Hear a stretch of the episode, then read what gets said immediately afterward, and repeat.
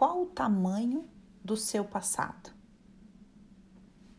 Beth Hellinger tem uma frase extraordinária que diz: Quando o passado é respeitado como é e como foi, sem com que ele venha a ser engrandecido ou diminuído, então o passado servirá ao, ao futuro de bom grado.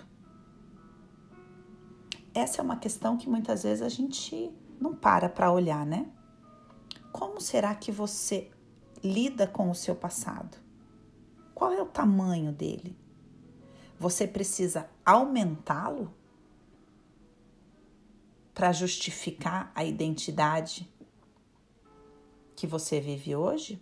Ou você precisa diminuir o seu passado para sustentar a identidade que você vive hoje? Quando nós precisamos aumentar o passado,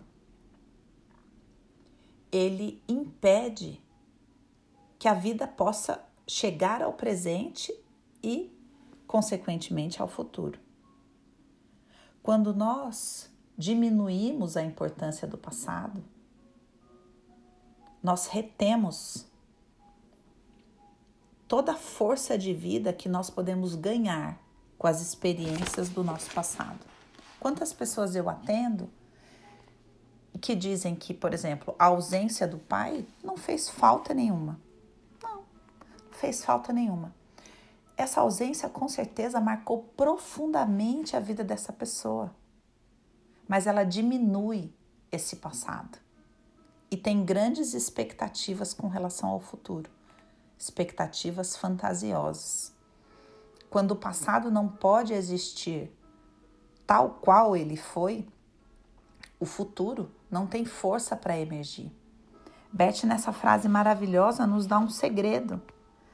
O passado só pode servir ao futuro de bom grado quando ele é respeitado como é e como foi sem mentiras, sem aumentos, sem fingir que a separação não doeu, sem fingir que o divórcio não dilacerou a sua alma.